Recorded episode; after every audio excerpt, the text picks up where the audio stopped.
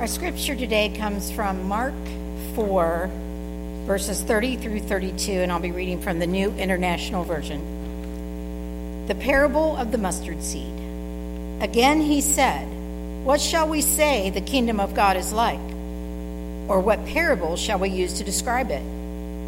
It is like a mustard seed, which is the smallest of all seeds on earth. Yet when planted, it grows and becomes the largest of all garden plants, with such big branches that the birds can perch in its shade.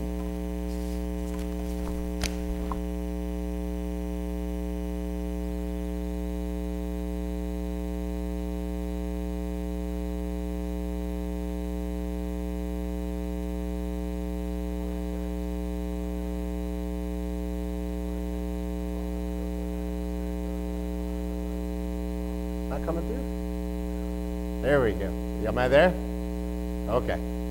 Good morning, church. Just so excited to be here with you today. And those online, hello to you as well as we continue into our sermon series.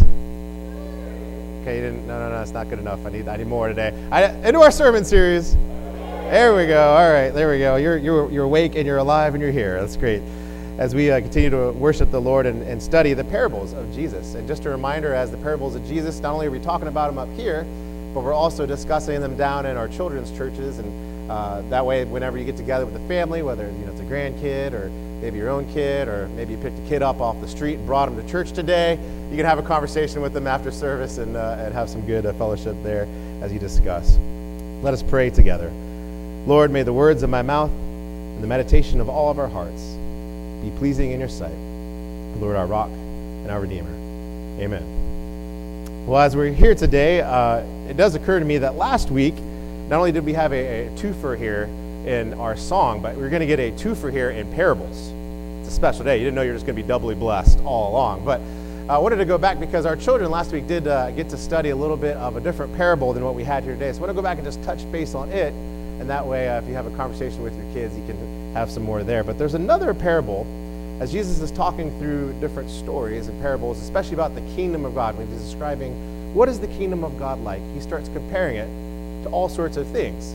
But he especially is comparing them to like plant life and especially crops and garden things and all sorts of stuff when he's describing the kingdom of God. And so he tells a story before we get to our story today. He tells another story in Matthew chapter 13 that we commonly called the wheat and the weeds, or the wheat and the tares. Or if you want the official Greek word for it, it would be the wheat and the zizania. And it's quite an interesting story, right? And the story basically goes like this Jesus says, okay, the kingdom of God is like this. It's like a sower goes out, sows good seeds, everything's great. Middle of the night, his enemy comes and sows bad seeds, specifically this zizania seeds. We'll get to that in a minute but sows the seeds, and all of a sudden the servants come in one day to the master and they say, Master, did you not plant good seeds? Why then there is there all this bad stuff growing? And with the good stuff, do you want us to rip it out and to, to, to get out all the bad stuff? And the master says, No, no, no. My enemy has done this. But don't rip it out, because if you do, it's going to rip out the good as well as the bad. Let them grow together, and at the end of this, once they've all fully grown, we're going to harvest them and we'll separate the good from the bad, and the bad we will bundle up and burn, and the good we will, of course, bring it into our storehouses and celebrate. And it's an interesting story because as you hear it, this what's what's kind of crazy about it is you think, who would do such a thing? Who would go into their you know fellow neighbor's yard or whatever and sow bad seed? And specifically, the seed that they're talking about is a ryegrass and uh, we call it kind of darnel maybe or something like that. There's different names for it, but what's crazy about it is that it's poisonous. It's seeds, and you don't want to eat it, right? It's actually a really, really bad plant, but it mistakenly looks exactly like the seeds of wheat when they're growing at the beginning, but yet when they fully get fully bloomed, you can tell a huge difference in them. And so you don't know until it's way too late that these bad seeds are growing. There's, by that time, they're all intertwined in their root systems and all these things, and you can't you can't pull them out without ripping all of them up. Now, the crazy thing about this is it actually seems like it was somewhat common in the ancient days to do this to your enemy. In fact, we got writings that are left over from things where people, I guess, passive aggressively, you know, if you're really aggressive, you just burn their house down or whatever. But if you wanted to be passive aggressive about it, you would do this type of thing. And then you'd write notes to other people about how what you did. And these, some of these have survived. And we have notes about people doing this very thing to other people's gardens, other people's, you know, plows, or not plows, but the fields and things like that. And in fact, there was a Roman law that we come across that actually said specifically, don't do this. You're not supposed to plant bad seed in somebody else's yard. No, no, no, don't do that. And actually, they had a law about it. And I don't think it was, when you look at these other sources, you don't think in Jesus' teachings, you don't get the idea that this was something that was just out of the blue, but something at least somewhat common that people had actually experienced. Now, what's crazy about this is that you think about this sermon, what is it teaching about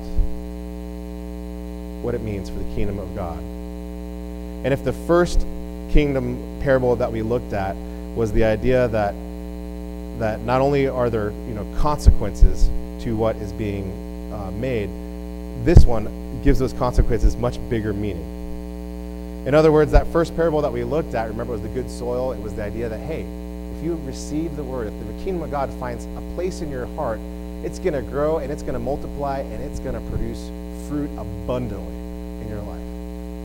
And this one warns us that not only is that true, there's also this other part of it that there is consequences to this story and the kingdom of God coming into our life. And Jesus goes on and actually explains this in Matthew. If you read on, he actually explains and explains this to the disciples what this parable means. And he describes that basically the seed, the good seed, are the believers, and the bad seed are those who basically follow Satan and are children of Satan.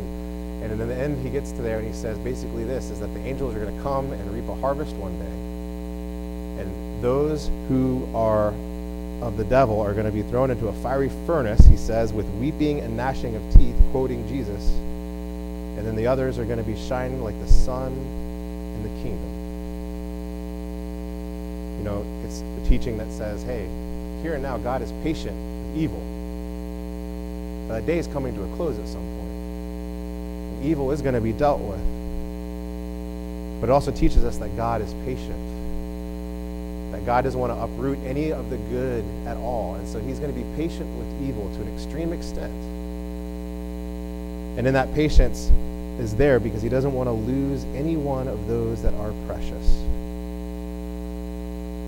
And it is one of the answers to the problem of evil. You know, have you ever thought about that? Like, why does evil exist in the world? Well, part of the reason why it exists in the world is because if God came and stamped it all out in that stamping, it would naturally undo some of the good seed now, at the end of the parables, Jesus always says one of those things, you know, he who has ears, let them hear. And when Jesus says that, he, it's your cue to know, hey, you can do something about this, right? And so one of the key things to understand in this parable is you're not set in stone one or the other seed, right? In the sense that, like, when you, when you go through life, you have the option to be either one. Are you going to be the good seed or the bad seed? And Jesus Christ is challenging us that there, the kingdom of God does this separation of these two things and reminds us. Well, that was that story there. So sermon number one is over. Sermon number two, you get two for today. Woo! And so two, sermon number two is the exact message that we just heard, the Gospel of Mark in chapter 4, verse 30. It's about a mustard seed. Now, when I was in youth group, I remember this, that uh, we got, our youth leader got us like a little kind of glass necklace, and in it was a little itty, bitty, bitty, bitty, tiny mustard seed, right? And it was this little tiny thing and of course you had to put it in something else because if it wasn't in something else it would just you would never be able to hold on to it because it was tiny little itty bitty bitty thing. And the whole message was this when you study this parable of jesus was what is the kingdom of god like? The kingdom of god is going to start small and grow into something really big. And in fact, in those days, uh, we, we kind of understand this idea that the mustard seed they're talking about is what we call the black mustard seed of kind of African and, and, and uh, that part of the world. And so it's interesting about this because as the seed is there, it is truly a very small seed. Now, Jesus lived in Jerusalem and also Israel at the time. And what's interesting about this is when he says that it becomes the largest and the biggest of things, it's interesting that he chooses the mustard seed. Because he ch- could have chose something like the cedars of Lebanon, which grow under these huge, vast, tall trees. In fact, we know everybody in Israel is, is, knows these trees by heart because it tells in the scripture King David built not only the, his palace out of the cedars of Lebanon, but he built the temple to the God Most High out of the cedars of Lebanon. This is something everybody knew. They, they knew about trees that were grand and huge and large. And yet, Jesus, instead of picking one of them, he chose the mustard tree, which, if you get into like strict classification, it's not even a tree, really. It's like a shrub that becomes like a tree, right? It's actually kind of these interesting plants, very unusual plant in many different ways. And yet, Jesus, when he's talking about the kingdom, chose it over a bunch of other things he could have chose. It's so interesting to me when you read about this story. You know, Jesus it was a Mediterranean man as well as the Son of God, and so when he's there, he of course talks like a Mediterranean man. Now, one of the big important things you need to know about that is they don't talk in superlatives like you and I do. So when I say it's the tallest mountain, there's only one mountain that comes to your mind, right? If, if you're from kind of you know the North America or Western European descended, or even just how our society thinks about that, you think of Mount Everest, right? That's what you're thinking in your head. That's not what other people in other parts of the world think of. They use superlatives in a much more loosey way than we do. And what I mean by that is they will say things like, it is the tallest, hugest thing in the world, but it's not. And everybody knows that. But they're using hyperbole to make a point in their story.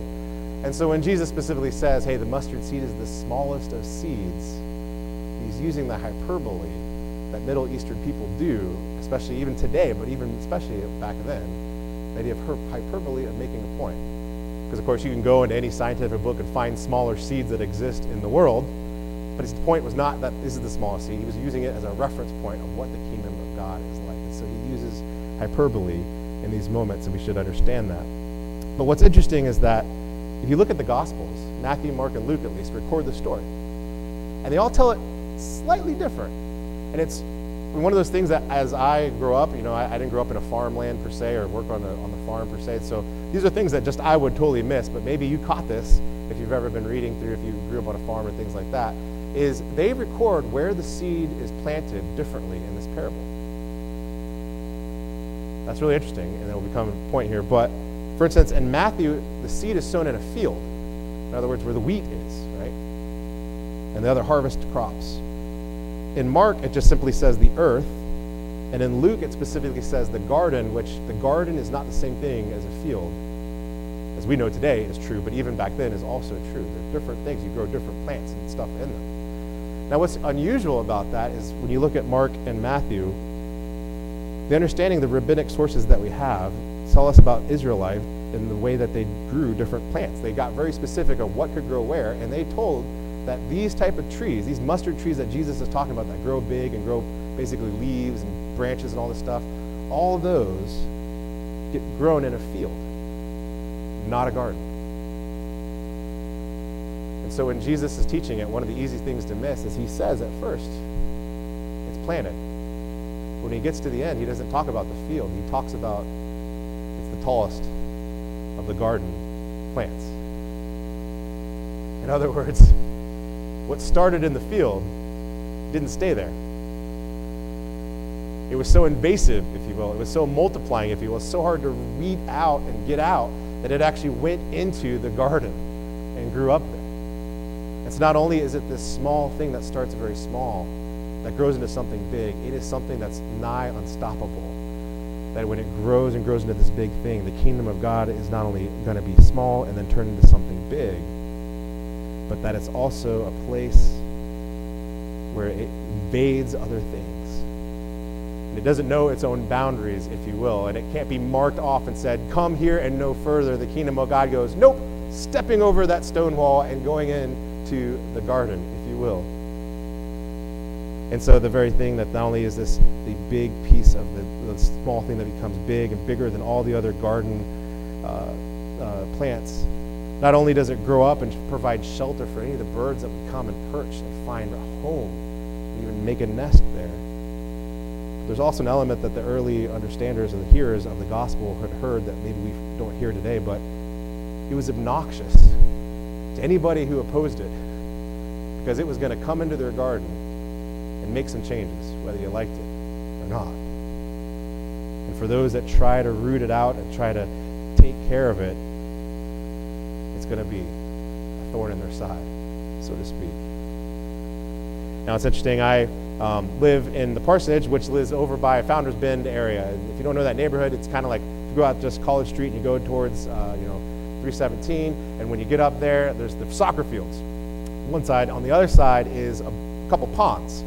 They're not huge ponds, but they're big enough to track every goose in Ohio. I don't know what you know what I'm saying. Like, and and and it got to the point of just being ridiculous. And I'm sure any of you have driven out there, you know, in the past you know number of years there's been, if you go out in the morning or the evening or just any time of the day, there's just hundreds of geese walking through the streets. And they're nesting in everybody's neighbor and everybody's house and in every garden. And then, of course, they're attacking you and your dogs. And I mean, like, these things are aggressive and they're territorial and they don't like people very much. And they're not scared of cars at all. And so my neighborhood had just, you know, fits about this. And so we tried everything under the sun. And so we had, uh, you know, we started off with like these streamers, like the tinfoil streamers we put them all in the trees, you know, and all that stuff. And the geese went, meh, it's fine, right? And then we tried all sorts of different things. I think the city actually got out and got like a fake uh, coyote and stuck it in. And then everybody called the city saying, hey, there's a coyote, you need to come get it. And so they put a sign next to it that said, hey, fake coyote, don't do this, right? And that worked to some degree, but basically the geese stopped going to that one section and went over to the other pond and then over to the soccer fields and they would just kind of go around it. Well, eventually, people in my neighborhood uh, you know, bought a bunch of them. So we have like, if you come into Founders Bend, it's now Coyoteville, if you know what I'm saying. Like, you come in and it's funny because the wind blows them over all the time. So there's these bungee cords that they put over it to stake it into the ground. So you got just, it's a silly, it looks like the silliest thing ever, but it actually somewhat works. And I say somewhat because you got all these like fake plastic coyotes, right? And then you got, you know, all this stuff going on. And and we got swans, like fake swans that ended up in the pond, but of course, like every now and then they tip over and they're upside down and they don't look like fake swan at all. They just look weird. Uh, so all this funny stuff happens, and the geese were scared of these things. Eventually, it did work. The geese kind of left. Not so fast, because something small has started. And if you come to our neighborhood, there is a family of geese with little goslings walking around. Now, let me share this. They're walking around, but they're not just walking around. They're walking next to the coyote with the bungee cord on it. You know what I'm saying? They're swimming around the swan that's there, right? And what is starting really small is we all know what's coming in the next few years. All the geese are going to go, eh, we're not too scared of these things anymore, right? And our, our whole place is going to get flooded again. So I'll, I'll keep you tuned to what happens. But I guarantee if I was, I'm not a betting man, but if I was, I'd wager some money. We're going to have a goose problem once again in my neighborhood. But yet something small, and I just look at these, these little goslings that are just fluff balls, right? And I think of the vicious, horrendously horrible goose they're going to become one day. But yet they're so cute when they're little, right? And I realize in my head, something so small is going to turn into something so big, unstoppable and my neighbors are you know like already kind of putting up fences and doing everything they can because they know at some point you know these these are just gonna the whole family is gonna be invited to their family reunion you know what i'm saying? Like and it's coming but it's unstoppable. You can't do anything about it. And no matter how many coyotes you stick out no how many swans you stick out how many fences you put up no how many smelly bad stuff you put out there no matter what you do the geese are going to win right? And likewise jesus is saying hey the kingdom of god like a mustard seed. It looks small. It's this tiny little thing. To use hyperbole, it's the smallest thing, smallest of seeds. And yet, when you plant it, this tree, quote unquote, sometimes it's translated, but it's really kind of like a shrub, grows into what looks like a tree, or can if it's a specific kind, and it can get up to nine feet tall, towering over everything in the garden, such that those that want to find refuge will flock to it See, not only are we learning, not only this idea that you and I are part of the kingdom in the sense that we have the option to be good soil and receive it. We have the option to be either the wheat or the tares. But we also have the option to make our home in the invasive kingdom that's coming. The simple truth is, is that just like that kingdom, whenever we are faithful small little things, God will take it and can use it and make something huge out of it. Something, I dare say, invasive to the world that needs changed. dare say, something that will radically alter someone else's story and someone else's life. And as always, Jesus closes this sermon with, He who has ears, let them hear. Which soil are you? You the wheat or the tare? Is the invasive kingdom where you're going to make a home? Or are you going to try to uproot it? In the name of Jesus Christ, we pray this. Lord, may you come now, each of our lives. We open ourselves up to you and your kingdom and the teaching that is there. Continue to change us. And Lord, just like the geese that we know that are coming, may your kingdom come.